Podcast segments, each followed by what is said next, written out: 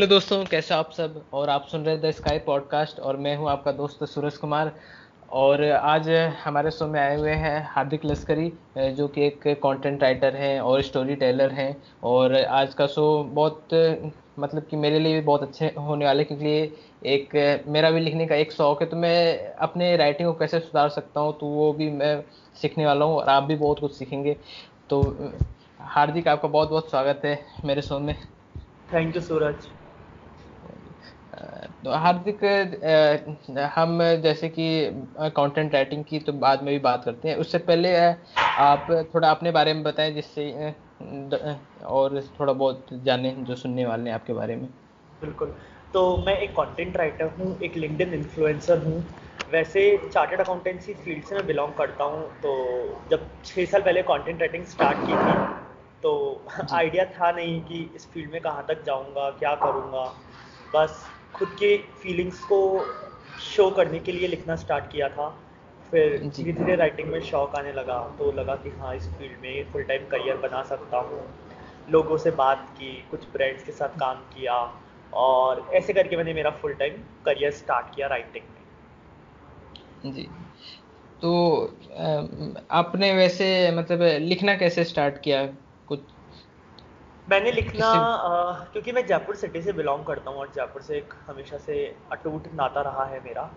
तो जयपुर के बारे में मैंने लिखना स्टार्ट किया था। फेसबुक पे कुछ एक आर्टिकल्स लिखे थे जयपुर बताने के लिए कि कैसा है जयपुर कैसे हैं यहाँ के लोग। तो मुझे याद है कि राजस्थान पत्रिका के सब एडिटर राजस्थान पत्रिका जयपुर का एक लोकल हिंदी न्यूज़पेपर है। तो वहाँ के सब एडिटर ने मेरी फेसबुक पे कुछ आर्टिकल्स देखे। और उन्होंने मुझे अप्रोच किया कि क्या आप राजस्थान पत्रिका के लिए लिखना चाहेंगे। तो शुरू में तो मैंने थोड़ा सा मैं भी हिचकिचा रहा था कि कैसे लिखूँगा क्या लिखूँगा। बट फिर मैंने सोचा कि क्यों ना एक बार आजमा कर देखूँ खुद को कि क्या मैं लिख सकता हूँ पेपर के लिए। तो तब मेरी जर्नी स्टार्ट हुई राइटिंग की कि मैंने राजस्थान पत्रिका के लिए लिखना स्टार्ट किया। फिर धीरे धीरे जब मैंने राजस्थान पत्रिका के लिए लिखा तो मुझे लगा कि हाँ ये एक ऐसी फ़ील्ड है जहाँ संभावनाएँ तलाशी जा सकती है। कुछ एक करियर ऑप्शन हो सकते हैं जो बहुत अच्छे हो सकते हैं। तो फिर धीरे धीरे मैंने और न्यूज़पेपर्स को अप्रोच करना स्टार्ट किया कुछ कंपनीज़ को अप्रोच करना स्टार्ट किया और फिर कंपनीज़ ने काम देना स्टार्ट किया। वहाँ से मेरी राइटिंग की शुरुआत हुई। ओके। तो एक जैसे कि एक हम तो लिखते हैं बहुत कुछ तो लिखते रहते हैं लेकिन एक कंटेंट राइटिंग और एक राइटिंग को हम जैसे अलग कैसे कर सकते हैं कि ये चीज़ें अलग कैसे? देखिए सबसे बहुत एक बहुत अच्छा क्वेश्चन पूछा है क्योंकि जनरली क्या होता है बहुत सारे लोग जो लिख सकते हैं वो ये सोचते हैं कि वो बहुत अच्छा कंटेंट राइटर बन सकते हैं लेकिन एक्चुअली राइटिंग और कंटेंट राइटिंग दो एक सिक्के के बिल्कुल अलग अलग पहलू हैं क्योंकि राइटिंग तो नॉर्मली आप किसी भी चीज़ के बारे में बिना सोचे बिना समझे लिख सकते हैं जो आपके मन में आता है लेकिन जब एक्चुअली में कंटेंट राइटिंग करते हैं तो आपको सबसे पहले ये समझना होता है कि पढ़ने वाला कौन है? तो आपकी जो हम कहते हैं टारगेट ऑडियंस वो कौन है? वो किस तरीके की आ, किस कहाँ से आती है? किस तरीके की लोकेशन से आते हैं? क्या उनका एज ग्रुप है? क्या उनका इंटरेस्ट लेवल है? क्या थॉट प्रोसेस है उनका? इन सब चीज़ों को सोचकर जब आप लिखना स्टार्ट करते हैं तो चीज़ें बहुत डिफरेंट होती है। तब आप एकदम से सारे थॉट्स नहीं लिखते। आप ये सोचते हैं कि अच्छा मुझे उन लोगों को ये चीज़ बतानी है ये इन्फॉर्म करना है ये एजुकेट करना है और उस अकॉर्डिंग आप अपनी राइटिंग को ड्राफ्ट करते हैं। तो कंटेंट राइटिंग और राइटिंग में सबसे बड़ा डिफरेंस है कि राइटिंग में कोई टारगेट नहीं होता कोई ऑब्जेक्टिव नहीं होता लेकिन कंटेंट राइटिंग में आपका टारगेट होता है आपका ऑब्जेक्टिव होता है कि मुझे मेरी राइटिंग पढ़कर कोई ये चीज़ सोचे या ये चीज़ समझे या उसको ये चीज़ समझ में आ जाए। वो सबसे बड़ा डिफरेंस है राइटिंग और कंटेंट राइटिंग जी, जैसे कि आप जयपुर ब्लॉग में लिखते थे तो आप वहाँ के बारे में लिखते होंगे तो वहाँ के जो टारगेट जो होंगे, वहाँ के लोग होंगे, इसलिए आपको राजस्थान पत्रिका ने आपसे बात की। अगर आप कहीं और जयपुर ब्लॉग में कहीं और लिखते तो वो आपके राजस्थान पत्रिका को ध्यान नहीं होता कि आप भी हैं। तो एक टारगेट चीज़ होनी चाहिए। बिल्कुल, क्योंकि देखिए दूसरी चीज़ ये है कि अगर मैंने जैसे मैंने जयपुर का जो लिखा, मैंने जयपुर की विरासत के बारे में लिखा जयपुर के कल्चर के बारे में लिखा और क्योंकि एक वो न्यूज़पेपर है अगर कल को मैं जयपुर में क्या क्या पब्स चल रहे हैं या फिर क्या ऐसे जयपुर में डिस्को डिस्को क्लब्स हैं शायद उनके बारे में लिखता तो राजस्थान पत्रिका को इतना को इतना इंटरेस्ट नहीं होता क्योंकि राजस्थान पत्रिका के जो रीडर्स भी हैं जो राजस्थान पत्रिका पढ़ते हैं वो अलग अलग एज ग्रुप के लोग हैं तो वो पब्स के बारे में नहीं छाप सकते वो डिस्को क्लब्स के बारे में नहीं छाप सकते तो सबसे पहले आपको ये समझना होता है कि जो आपके पढ़ने वाले रीडर्स हैं जो आपकी टारगेट ऑडियंस है वो किस तरीके की है उनका थॉट प्रोसेस क्या है और आपको उनको दिमाग में रख कर कि अगर कोई मेरा आर्टिकल पढ़ेगा तो उसे क्या फील होना चाहिए आप वैसे लिखते हैं। जी। जैसे कि एक हम जैसे किसी टॉपिक के बारे में एक हमारा पर्टिकुलर टॉपिक है एक पर्टिकुलर ऑडियंस है जहाँ तक हमें पहुँचाना है। लेकिन कुछ कोई ऐसी जैसे हमें स्किल्स भी चाहिए होती कि ज़्यादा जो जो पढ़ने वाला है वो उस चीज़ से ज़्यादा अट्रैक्ट हो। हमें तो मतलब कि कोई हम्म, देखिए एज लॉन्ग एज मैं ये मानता हूँ कि वैसे तो आपकी कहते हैं कि आपकी इंग्लिश अच्छी होनी चाहिए अगर आपको आर्टिकल्स लिखने हैं। आपकी वोकेबलरी बहुत अच्छी होनी चाहिए। लेकिन सबसे इंपॉर्टेंट जो एक कंसेप्ट है जो राइटर्स को समझना बहुत ज़रूरी है वो ये कि वोकेबलरी अच्छी होने का मतलब ये नहीं है कि आपको बहुत भारी भारी वर्ड्स लिखने हैं। तो आपको शशि थरूर नहीं बनना कभी भी राइटिंग करते हुए। आपको आपकी राइटिंग को इतना सिंपल रखना है आपके वर्ड्स इतने सिंपल होने चाहिए। जैसे मैं जब अपनी राइटिंग करता हूँ तो मैं ये सोचता हूँ कि अगर एक फिफ्थ क्लास का बच्चा मेरी राइटिंग को पढ़ेगा तो क्या मेरी राइटिंग को पढ़ के वो समझ पाएगा जो मैं समझाना चाह रहा हूँ? अगर हाँ तो मेरी राइटिंग बहुत अच्छी है लेकिन अगर उसे लगता है कि मेरी राइटिंग बहुत डिफ़िकल्ट है मैं ऐसे वर्ड्स लिख रहा हूँ जिसके लिए उसे डिक्शनरी खोलने की ज़रूरत पड़ेगी या ऐसे वर्ड्स लिख रहा हूँ जो उसे आसानी से समझ में नहीं आएँगे तो कहीं ना कहीं मैं राइटिंग करने में फेल हो रहा हूँ। तो जो। सबसे बड़ी स्किल की ज़रूरत है जो सबसे ज़्यादा ज़रूरत है कंटेंट राइटर्स को ध्यान रखने की वो ये कि आपकी राइटिंग बिल्कुल सिंपल होनी चाहिए और टू द पॉइंट होना चाहिए। तो आप बहुत सारी बातें ना करें एक टॉपिक के बारे में। आप चुनिंदा बातें करें बट उन चुनिंदा बातों पे आप ऐसे बात करें कि लोग लोगों को फील हो कि हाँ लोगों को कोई एक नई चीज़ पता लगी है आपका आर्टिकल पढ़ने से लोगों को कोई नई बात समझ में आई है या फिर जो लोगों का ओपिनियन था वो ओपिनियन में कुछ चेंज आया है? मतलब कि जो आप बातें कर, किसी एक चीज़ों के बारे में बात करें लेकिन उसको एक ऐसे शॉर्ट फॉर्म में बता दें कि वो चीज़ सिंपल हो जाए। और ज़्यादा मतलब इंग्लिश आपको थोड़ी सी मतलब उतनी भी अच्छी नहीं, एक बंदा सही से समझ समझ जाए। अभी जैसे कि, अभी मेरी इंग्लिश उतनी अच्छी नहीं है तो मैंने अभी लिंकडिन पे स्टार्ट ही किया था लिखना तो मेरे माइंड में थॉट्स आ रहे थे तो मैं सोचा क्या लिखूँ? तो फिर मैंने ग्रामरली पे गया। फिर वहाँ पे मैंने जो थॉट्स आ रहे थे वो पूरा लिख दिया मैंने। फिर उस उस चीज़ को मैंने ट्रांसलेट किया तो मैं बोला अच्छा ये गूगल ट्रांसलेट पे किया। तो मैं कि अच्छा ये जो थॉट्स आ रहे हैं वो सही है थोड़ी बहुत गलती है। तो फिर मैंने उस चीज़ को लिंकडिन पे डाल दिया। तो मतलब कि एक उतनी अच्छी इंग्लिश नहीं है लेकिन वो जो जो थॉट्स आ रहे थे वो सब चीज़ें एक अच्छे तरीके से कवर हो गई। तो आपको ज़्यादा अच्छी इंग्लिश की ज़रूरत तो नहीं है लेकिन आप जो पहुँचना चाहते हैं बस आप वहाँ पे पहुँच जाएँ। बिल्कुल। जैसे कि एक कंटेंट राइटिंग हम कहीं से सीख सकते हैं कोर्सेज होते हैं इसके। देखिए कंटेंट राइटिंग के तो वैसे इंटरनेट पे बहुत सारे कोर्सेज अवेलेबल हैं लेकिन जनरली मैं रिकमेंड नहीं करता कोर्सेज को क्योंकि राइटिंग सीखने का सिर्फ़ एक ही फॉर्मूला है कि आप लिखते रहो। आप किसी भी राइटर की बात करो जो वर्ल्ड के बेस्ट राइटर्स हैं या जो आपके आसपास बेस्ट राइटर्स हैं कोई भी राइटिंग सीख कर नहीं आया किसी ने भी राइटिंग पढ़कर नहीं सीखी बुक्स में। बिकॉज़ राइटिंग इज़ समथिंग जो आप बुक्स में पढ़ के या किसी से सुन के नहीं सीख सकते जब आप खुद प्रैक्टिस करोगे तब एक बार गलती करोगे दो बार करोगे दस बार करोगे बीस सौ पचास बीस सौ दो सौ हज़ार लाख बार करोगे। लेकिन आप गलती करके उसको सुधार के ही राइटिंग को इम्प्रूव कर सकते हो। तो हालाँकि कुछ कोर्सेज अवेलेबल हैं जबकि राइटिंग को इम्प्रूव करते हैं लेकिन ऐसा नहीं है कि आपकी राइटिंग को बिल्कुल एक अलग लेवल पे पहुँचा देते हैं। एक अलग लेवल पर सिर्फ़ आपकी प्रैक्टिस पहुँचा सकती है। जी। जैसे कि आपने कहा कि एक राइटिंग हमें मतलब आप लिखने से ही वो चीज़ एक अच्छे लेवल पे पहुँच जाओगे। तो अभी मैंने कहीं पढ़ा हुआ था कि अगर आपको लिखना है तो आपको कॉपी और पेन लेके तो बैठना ही पड़ेगा तभी आप लिख सकते हो। बिल्कुल अगर आपको गाड़ी सीख मतलब आप इसको ऐसे देखिए कि अगर किसी को गाड़ी सीखनी है तो मैं उसको चाहे जितने मर्ज़ी मैनुअल्स दे दूँ जितनी जल्दी जितनी ज़्यादा वीडियोस दिखा दूँ जितनी ज़्यादा ऐसे लोगों से मिला दूँ जो राइटिंग जो ड्राइविंग करते हैं गाड़ी चलाते हैं बट वो बंदा गाड़ी कभी सीख नहीं पाएगा। वो गाड़ी तभी सीखेगा जब वो गाड़ी चलाएगा स्टेयरिंग पे बैठेगा गाड़ी का कुछ बार एक्सीडेंट भी होगा उसे तभी गाड़ी चलानी आएगी। तो इसी सेम टर्म्स में जब आप राइटिंग एक्चुअली में करोगे बार बार करते रहोगे प्रैक्टिस करोगे गलतियों से सीखो, गलतियाँ करोगे, गलतियों से सीखोगे और उनको इम्प्रोवाइज करोगे, तभी जाके हम अपनी राइटिंग को इम्प्रूव कर सकते जी। अभी जैसे कि एक जो फ्रीलांसर है, वो अपने अपने जो राइटिंग करता है, वो एक ब्लॉग लिखता है, एक आर्टिकल लिखता है तो उसको अच्छा कैसे कर सकते हैं? मतलब एक कि, एक टारगेट ऑडियंस के पास, वो उसकी जो राइटिंग है, वो पहुँचे। सबसे इम्पोर्टेंट चीज़ है जैसे मैंने आपको पहले भी बोला कि पहले तो ये सोचना पड़ेगा आपको कि आप स्टार्टिंग में जिन लोगों तक राइटिंग पहुंचाना चाहते हो आपने जब शुरुआत की है तब आप नहीं पहुँचा सकते वो धीरे धीरे ही पहुँचा सकते हो आप। तो आपको टारगेट ये रखना है कि खुद की राइटिंग को इम्प्रूव करते रहो गलतियों से सीखो नई नई चीज़ें ट्राई करो जो चीज़ें पहले नहीं की है अब उन चीज़ों को करो जो चीज़ें पहले गलत हुई है उन चीज़ों को ठीक करके दोबारा करो। जब आप करते हो और ये जैसे एक कंसेप्ट होता है जनरली कि लोग कहते हैं हार्ड वर्क हार्ड वर्क मत करो स्मार्ट वर्क करो। जी। लेकिन राइटिंग एक ऐसी फ़ील्ड है जहाँ आप स्मार्ट वर्क नहीं कर सकते। यहाँ आपको हार्ड वर्क करना पड़ेगा।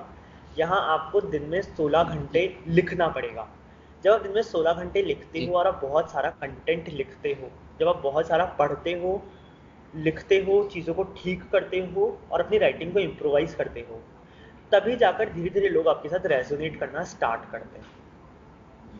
और फिर उसके बाद बहुत ज़रूरी है कि ऐसे नहीं है कि अगर आपने ब्लॉग स्टार्ट कर दिया तो बस आपने ब्लॉग पब्लिश किया और आप बैठ गए हाथ पे हाथ रखकर। आपको उस ब्लॉग को मार्केट करना पड़ेगा। आपको लिंक्डइन पर लोगों को बताना पड़ेगा कि मैंने अपने ब्लॉग पे एक नया आर्टिकल पब्लिश किया है। आपको इमेजेस क्रिएट करके इंस्टाग्राम और फेसबुक पर लोगों को बताना पड़ेगा। हो सकता है आपको वीडियोस भी बनानी पड़े कुछ। तो आपके कंटेंट को मार्केट करना बहुत ज़रूरी है। जैसे मैं अक्सर कहता हूँ कि लिंक्डइन पोस्ट में भी और जहाँ पे मैं सेमिनार्स लेता हूँ कि कंटेंट लिखने से ज़्यादा ज़रूरी है कंटेंट को मार्केट करना।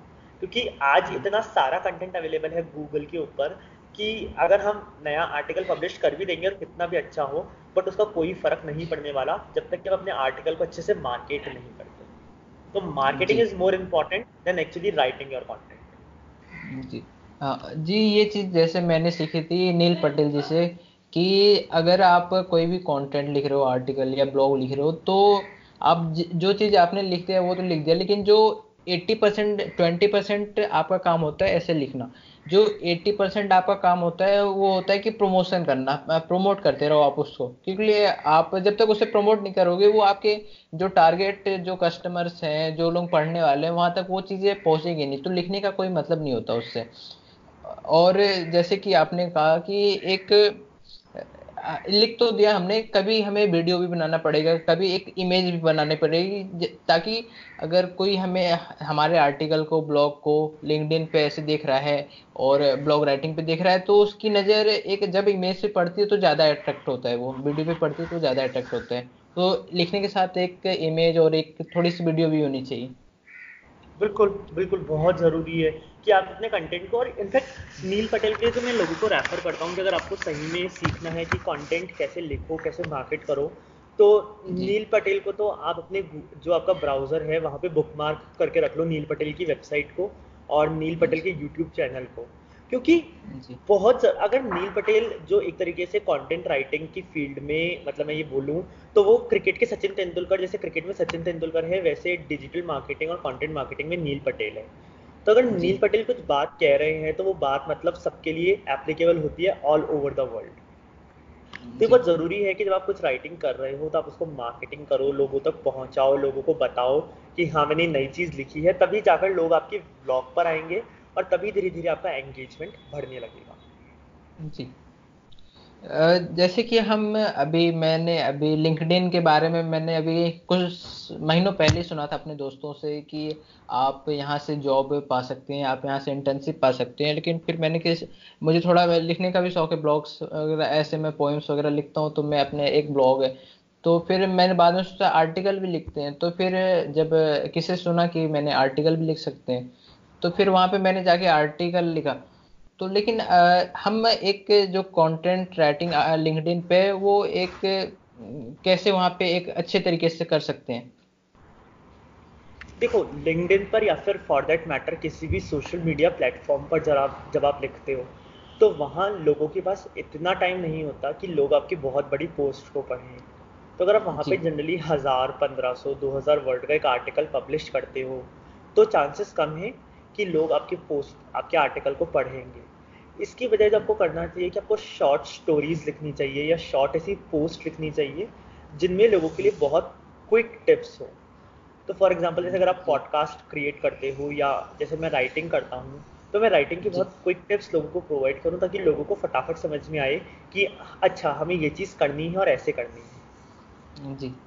तो सबसे इंपॉर्टेंट चीज़ तो ये है कि आपको शॉर्ट लिखना पड़ेगा लिंकडिन के ऊपर। आप लिंकडिन के ऊपर बहुत ज़्यादा बड़ा लिखकर एंगेजमेंट हासिल नहीं कर सकते। ओके और दूसरी मतलब चीज़ जो आपने बोली बोली जो दूसरी चीज़ आपने मुझे बोली वो ये कि आ, मैं अक्सर ये कहता हूँ मतलब जहाँ पे भी मेरी वर्कशॉप्स होती हैं या फिर लिंकडिन पर भी कि लिंकडिन जॉब सर्च करने के लिए बना ही नहीं है वो प्लेटफॉर्म वो प्लेटफॉर्म है ही नहीं कि जहाँ से आप जॉब्स मिले आपको या फिर आपको बिज़नेस लीड्स मिले।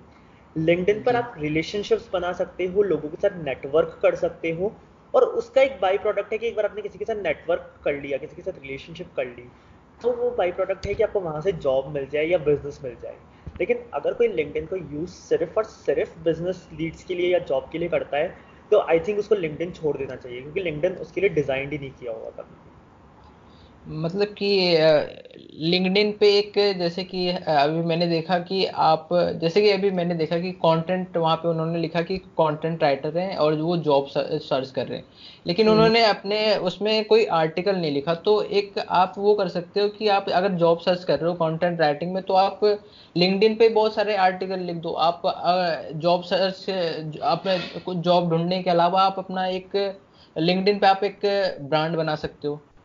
बिल्कुल मैं तो ये मानता हूँ लिंक्डइन के लिए स्पेसिफिकली राइटर्स के लिए अगर मैं बात करूँ तो जैसे व्हाइट बोर्ड होता है ना हमारा व्हाइट कैनवास होता है कि जो बिल्कुल प्लेन होता है और पेंटर उस पर जैसी चाहे वैसी पेंटिंग बना सकता है। तो लिंक्डइन राइटर्स के लिए एक तरीके से वो व्हाइट कैनवास है कि अब जो एक्सपेरिमेंट करना है जैसे आपको लिखना है जिस चीज़ के ऊपर लिखना है आप फ्रीली लिंक्डइन के ऊपर लिख सकते हो। लोगों को अच्छा लगेगा तो लोग आपसे खुद कांटेक्ट करेंगे। अगर आपको खुद को अच्छा नहीं लगता तो आप इम्प्रूव कर सकते हो कि मैंने पिछली बार ये लिखा था जो मुझे खुद को भी इतना अच्छा नहीं लगा बाद में पढ़ने में। अब की बार मैं ये इम्प्रोवाइज करके कुछ और अच्छी चीज़ लिख सकता हूँ। तो लिंकडिन तो एक तरीके से आपके लिए ना वो खाली जैसे बच्चे को अपन एक खाली कॉपी दे देते हैं ना कि बच्चा अपनी क्रिएटिविटी पूरी यूज़ कर सकता है उस कॉपी में। वैसे लिंकडिन है राइटर्स के लिए। क्या वहाँ पे एक्सपेरिमेंट करो अलग अलग स्टोरीज लिखो अलग अलग तरीके की राइटिंग करो जो आप करते हो उससे डिफरेंट तरीके की राइटिंग करो क्योंकि वहाँ लोग अप्रिशिएट करते हैं। और वहाँ आपको क्रिटिसाइज करने वाला कोई भी नहीं है। जी। आप ऐसे तो, लाइफ में फिर कर सकते जी जी। ओके। तो एक जैसे कि हम लिंक्डइन पे लिख रहे हैं तो एक लिंक्डइन पे हम डिस्ट्रीब्यूट कैसे कर सकते हैं? मतलब कि वहाँ पे मार्केटिंग कैसे कर सकते हैं? लिंक्डइन पर मार्केटिंग करने का बेस्ट तरीका है कि आपको लिंक्डइन पर अगर आप चाहते हो कि आपकी पोस्ट पे कमेंट आए आपकी पोस्ट पे लाइक आए तो पहले आपको लोगों की पोस्ट पे लाइक और कमेंट करना पड़ेगा।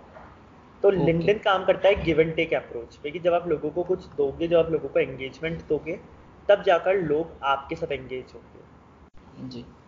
तो क्योंकि तो मैंने काफ़ी मतलब बार ऐसा देखा है कि जैसे ना लोग पोस्ट करते हैं बट वो पोस्ट करके बैठ जाते हैं फिर वो सोचते हैं कि लोग हम लोग आपके पास क्यों आएँगे? लोग आपके पास तब आएँगे जब आप लोगों की पोस्ट पे लाइक कमेंट करोगे तब लोगों को पता लगेगा कि आप एग्जिस्ट करते हो। फिर लोग आपकी प्रोफ़ाइल पर आकर आपका आपकी पोस्ट देखेंगे और अगर आपकी पोस्ट अच्छी होगी तो लोग आपके साथ एंगेज करेंगे। जी। मतलब कि हमें एक गिवर बनना पड़ेगा एक हमें दूसरों को पहले वे, अपने वैल्यू लेने से पहले दूसरों को वैल्यू देना पड़ेगा तभी जाके हम हमारे पोस्ट पे एंगेजमेंट आएगी। बिल्कुल बिल्कुल। जी। जैसे कि आप स्टोरी टेलिंग भी करते हैं तो एक स्टोरी टेलिंग और एक जैसे कंटेंट राइटिंग ये कैसे मतलब दोनों? देखो स्टोरी टेलिंग मैं ये मानता हूँ कि बचपन से ना हम लोगों को सबको स्टोरी सुनाई दे सुनाई जाती है। हमारे मम्मी पापा दादा दादी नाना नानी मौसी बुआ चाचा हम लोगों को स्टोरीज सुनाते हैं। तो बचपन से हमारा जो माइंड है ना वो स्टोरीज के लिए बहुत रिसेप्टिव है कि हम स्टोरीज सुनते हैं कुछ कैरेक्टर्स को सुनते हैं और हम फटाफट समझ लेते हैं कि क्या हो रहा है। तो जैसे हम इसका एग्ज़ाम्पल आप ऐसे समझ सकते हो कि अगर मैं आज आपको सिर्फ़ दो वर्ड बोलूँ श्री राम और सीता तो आपको एक सेकंड में पता है कि मैं किसके बारे में बात कर रहा हूँ। आपको पता है कि मैं रामायण के बारे में बात कर रहा हूँ। पूरी रामायण एक बारे में बता सकते हो। ऐसी अगर मैं आपको बोलूँ कि मैं आ, अगर मैं आपको बोलूँ माधव और पाड़ तो आपको पता है कि मैं महाभारत के युद्ध के बारे में बात कर रहा हूँ। तो हमारा माइंड जो है वो स्टोरीज के लिए बहुत ज़्यादा रिसेप्टिव है। फिर हम धीरे धीरे क्या होता है जब हम स्कूल में जाते हैं अगर स्कूल में हमने होमवर्क नहीं किया होता तो हम ऐसे थोड़ी बोलते हैं टीचर को सीधा कि मैम होमवर्क नहीं किया। हम एक स्टोरी बनाते हैं कि मैम एक्चुअली कल ना मेरे पेट में दर्द हो रहा था कल मैं अपने रिलेटिव के चला गया था। मैम मैंने होमवर्क तो किया था बट मैं अपनी कॉपी घर पे भूल आया। तो हम ना अपने आसपास, हम स्टोरीज बताते हैं हम स्टोरी टेलर्स हैं। We are born story teller तो धीरे धीरे क्या होता है, जब इसी स्टोरी टेलिंग को अपनी कंटेंट राइटिंग में लाते हो और आप प्रोडक्ट्स की स्टोरीज बताते हो, अपनी सर्विसेज़ की स्टोरीज बताते हो तो लोग आपके साथ इमोशनली कनेक्ट करते हैं खुद को। जैसे फॉर एग्ज़ाम्पल मुझे जो बेस्ट एग्ज़ाम्पल लगता है स्टोरी टेलिंग के लिए, वो है इम्पेरियल ब्लू का। अगर आपने इम्पेरियल ब्लू का एड देखा हो man man will be man का। तो एक बहुत अच्छी बात कहते हैं, वो वो ना जो मेल जो मेल सोसाइटी है उसके साथ बहुत जल्दी कनेक्ट करता है इंपेरियल ब्लू क्योंकि लोग जो। मेल्स हैं उनकी लाइफ में ऐसा होता है हर रोज। तो बहुत जल्दी कनेक्ट हो जाते हैं लोग इंपेरियल ब्लू के साथ। ऐसे आप मैगी का देखो कि जब मैगी बैन हुई थी जिस टाइम मैगी को बैन किया गया था तो नेस्ले ने एक बहुत अच्छा स्क्रिप्ट डिसाइड किया जहाँ पे ये था hashtag we miss you Maggi तो लोगों ने मैगी के साथ खुद को इमोशनली कनेक्ट किया क्योंकि मैगी बचपन से खाते हुए बड़े हुए हैं तो मैगी के साथ एक हमारा पर्सनल टच है। नेस्ले ने उसको टारगेट किया और मैगी को कभी हमारी लाइफ से जाने ही नहीं दिया। तो जैसे ही मैगी वापस आई मैगी रीलॉन्च हुई तो लोगों ने फटाफट मैगी को दोबारा बाय करना स्टार्ट कर दिया और आज मैगी दोबारा से हाउस होल्ड आइटम है। जी। तो ऐसे स्टोरी टेलिंग जब आप करते हो अपने प्रोडक्ट सर्विसेज़ में कंटेंट राइटिंग जब आप स्टोरी टेलिंग करते हो तब लोगों के साथ इमोशनली कनेक्ट करते हो लोगों की फीलिंग्स तो जैसे मैं ये मानता हूँ कि जैसे एक बहुत अच्छा मैंने पढ़ा था कहीं पर कि आप ना कभी भी मैट्रेस मत बेचो जो हमारा गद्दा होता है आप कभी भी गद्दे मत बेचो। आप एक अच्छी स्लीप बेचो। तो आप लोगों को ये मत बताओ कि हमारे गद्दे ये हैं वो हैं ये हैं। आप बोलो कि कैसे उन गद्दों पर सोने से लोगों को एक अच्छी नींद आ सकती है। तो sell the feelings not the products और स्टोरी टेलिंग का यही एक कंसेप्ट होता है। जी और बहुत मतलब बहुत अच्छे से समझाया आपने। और मतलब कि एक स्टोरी अगर कोई प्रोडक्ट है तो उसके साथ आपने जैसे बताया कि आप गद्दे मत बेचो आप स्लीप के बारे में बताओ। तो एक वो चीज़ इमोशनली ऐसे कनेक्ट हो जा रही है। तो वहाँ पे लोग ज़्यादा वो हो रहे हैं। बिल्कुल क्योंकि अगर लोगों को जब ये बताते हो ना जैसे फॉर एग्ज़ाम्पल अगर कोई कंपनी है जो गद्दे बेचती है अगर वो लोगों को ये बताती है ना क्योंकि आज हर कोई हम में से आठ दस घंटे अपनी चेयर पे बैठा रहता है तो हम लोग सबके साथ बैक पेन होता है हम लोगों को। तो जब आप ये बताते हो ना कि अगर if you actually sleep on our mattresses तो आपका बैक पेन ठीक हो जाएगा you will have a very quality sound sleep you will wake up very refreshed very you know energize तो लोगों को फील होता है कि हाँ यार मुझे ये प्रॉब्लम है और ये लोग शायद मेरी प्रॉब्लम को सॉल्व कर रहे हैं। और उसकी वजह अगर आप सिर्फ़ ये बोलते हो कि मेरे गद्दों में ये रुई है ये ऐसे सिले गए हैं मेरे गद्दे मेरे गद्दे सस्ते हैं। तो वो तो मार्केट में बहुत जगह अवेलेबल है तो लोग कनेक्ट नहीं कर पाते। तो स्टोरी टेलिंग आपको हेल्प करता है कि आप अपने ब्रांड को अपने टारगेटेड ऑडियंस के साथ कनेक्ट कर सकते हो। जी। जैसे कि एक जैसे हम लिखते हैं तो लिखने से पहले हमें पढ़ना होता है। बहुत जैसे कि तो जैसे कि आप भी आप भी बहुत सारी बुक्स पढ़ते होंगे तो जैसे कि ऐसे कोई बुक जो आप बताना चाहो। मैं देखो जनरली मतलब मैं जनरली बुक्स बहुत ज़्यादा नहीं पढ़ता I am not a book reader तो उसको कंपनसेट करने के लिए मैं बहुत सारे ब्लॉग्स पढ़ता हूँ. मैं बहुत सारी शॉर्ट ई बुक्स पढ़ता हूँ. मैं पॉडकास्ट बहुत सुनता हूँ. मैं वीडियोस बहुत देखता हूँ. बट हाँ अगर किसी को बुक्स में बहुत ज़्यादा इंटरेस्ट है और किसी को बुक्स पढ़ के राइटिंग अपनी इम्प्रूव करनी है तो एक तो मैं ऑन राइटिंग वेल बुक है. वो मैं सजेस्ट करता हूँ लोगों को बहुत ज़्यादा. एक कैशवर्टाइजिंग है। कैशवर्टाइजिंग एक बहुत अच्छी बुक है कि कैशवर्टाइजिंग से जो कॉन्टेंट एक अगला पार्ट है कॉपी राइटिंग वो आप सीख सकते हो। तो कैशवर्टाइजिंग बहुत अच्छी बुक है। एक जनरली मैं मतलब अगर मैं बात करूँ नॉर्मल सेंस में तो मैं लोगों को स्टार्ट विथ वाई ज़रूर सजेस्ट करता हूँ। स्टार्ट विथ वाई एक बहुत टेरिफिक बुक है। जो आपको ये बताती है कि मार्केटिंग कैसे करनी चाहिए और कैसे होनी चाहिए। तो start with why one book that I really recommend क्योंकि उसमें स्टोरीज बहुत अच्छी हैं उसमें एग्जाम्पल्स बहुत अच्छे हैं और वो आपको सोचने में मजबूर करती है। तो these are few books that I strongly recommend anyone और जैसे कि आपने बताया कि एक ब्लॉग्स भी पढ़ते हैं आप पॉडकास्ट भी देखते हैं और वीडियोज़ भी हम्म। देखते हैं। अभी जैसे कि अभी तो बहुत सारी ऐसे इंस्टाग्राम पे तो अभी बहुत सारी ऐसे शॉर्ट वीडियोज़ आने लगी हैं कि जो हमें बहुत कुछ सिखा जाती हैं। बिल्कुल। जी। तो एक, जो वहाँ से वहाँ से भी एक, जो हम बुक में तो पढ़ते हैं, बुक से तो बहुत सारी नॉलेज आती है, लेकिन एक नॉलेज वहाँ से भी आ जाती है। तो एक, जैसे मैं कह सकता हूँ कि अगर इंस्टाग्राम जैसे कि पहले तो फ़ोटोज़ के लिए था, लेकिन अब एक एक लर्निंग ऐप भी बन चुका है वो। हाँ मैं तो मतलब भी मानता हूँ कि आज जितने भी सोशल मीडिया प्लेटफॉर्म्स हैं वो कोई भी फन और रिक्रिएशन की तो रही ही नहीं है। अब आप अगर आप चाहो तो आप फेसबुक से भी बहुत सारी चीज़ें लर्न कर सकते हो क्योंकि फेसबुक पे कुछ ऐसे ग्रुप्स हैं जो स्पेसिफिकली कंटेंट राइटर्स के लिए डेडिकेटेड है। तब उन ग्रुप्स को ज्वाइन कर सकते हो। वहाँ बहुत अच्छे अच्छे ऑथर्स हैं जिन्होंने अपनी लाइफ में कुछ बहुत अच्छा अचीव किया है। तब उनसे सीधा लर्निंग कर सकते हो जैसे अपने इंस्टाग्राम बोला ऐसी एक ऐप है पिंट्रेस्ट तो आप पिंट्रेस्ट के ऊपर प्रिंट्स ऐसे देख सकते हो जो कंटेंट राइटिंग से रिलेटेड हैं ग्रामर से रिलेटेड है। तो हाँ मतलब बहुत सारा लर्निंग्स तो कहीं से भी इसके अलावा जैसे मैं पॉडकास्ट में नॉर्मली कंटेंट मार्केटिंग इंस्टीट्यूट जो है जो वर्ल्ड लेवल का ऑर्गेनाइजेशन है नॉर्मली मैं उसके जो पॉडकास्ट होते हैं और ब्लॉग्स होते हैं वो पढ़ता हूँ। सोशल मीडिया एग्जामिनर करके एक वेबसाइट है वो पढ़ता हूँ। नील पटेल तो खेल है ही और ये है जेफ जेफ ब्राउन एक मुझे बहुत अच्छा लगता है क्योंकि जेफ ब्राउन टिप्स देते हैं जो स्पेसिफिकली कंटेंट राइटर्स के लिए कि कंटेंट राइटर्स कैसे इंप्रूव कर सकते हैं। तो really recommend Jeff Brown too ये कुछ ऑथर्स हैं जो मुझे पर्सनली बहुत अच्छे हैं कि जिनके ब्लॉग्स जिनके पॉडकास्ट वीडियो सुनने में मज़ा भी आता है और एक नॉलेज भी इंक्रीज होती है। जैसे कि आपने अभी जैसे बताया फेसबुक के, के ऐसे जो पेजेस हैं तो आप जैसे उस उसके भी कुछ पेजेस से जैसे आप रिकमेंड कर सकते हो? मैं जनरली फेसबुक पे भी अगेन फेसबुक पे भी नील पटेल तो मैं रिकमेंड करूँ। नील पटेल तो मतलब ऐसे हैं कि नील का नील पटेल को तो जितना सुनो उतना कम है। तो नील पटेल को तो आप फेसबुक पे इंस्टाग्राम पे यूट्यूब पे लिंकडिन पर उनके खुद की वेबसाइट पर सब जगह फॉलो कर सकते हो। उसके अलावा अगर मैं आपको बताऊँ तो आ, मैं ग्रामरली का पेज बहुत ज़्यादा फॉलो करता हूँ क्योंकि ग्रामरली खुद बहुत सारे ऐसे टिप्स डालता है जो ग्रामर इंप्रूव करने के लिए ज़रूरी होते हैं। एक जो मैं राइटर्स को और रिकमेंड करता हूँ पेज वो है हैमिंग तो हैमिंगवे के बारे में बहुत सारे लोगों को पता नहीं होता लेकिन हैमिंगवे एक बहुत अच्छा टूल है आपकी एडिटिंग स्किल्स को इम्प्रूव करने के लिए। और उनका जो खुद का फेसबुक पेज है वो डेडिकेटेडली एडिटिंग से रिलेटेड जो टिप्स हैं वो रिकमेंड करता है राइटर्स के लिए जो बहुत ज़रूरी होती हैं। तो राइटर्स वो फॉलो कर सकते हैं। तो हार्दिक अब बस आज इतनी बातें करनी थी और बहुत आपसे बहुत अच्छा लगा बात करके। Thank you so much Suraj आप कॉल आपने मुझे कॉल किया पॉडकास्ट पर। रियली एक्साइटेड पॉडकास्ट सुनने के लिए खुद का। जी जी बिल्कुल बहुत जल्दी। और जी okay thank you so much thank you so much Suraj thank you bye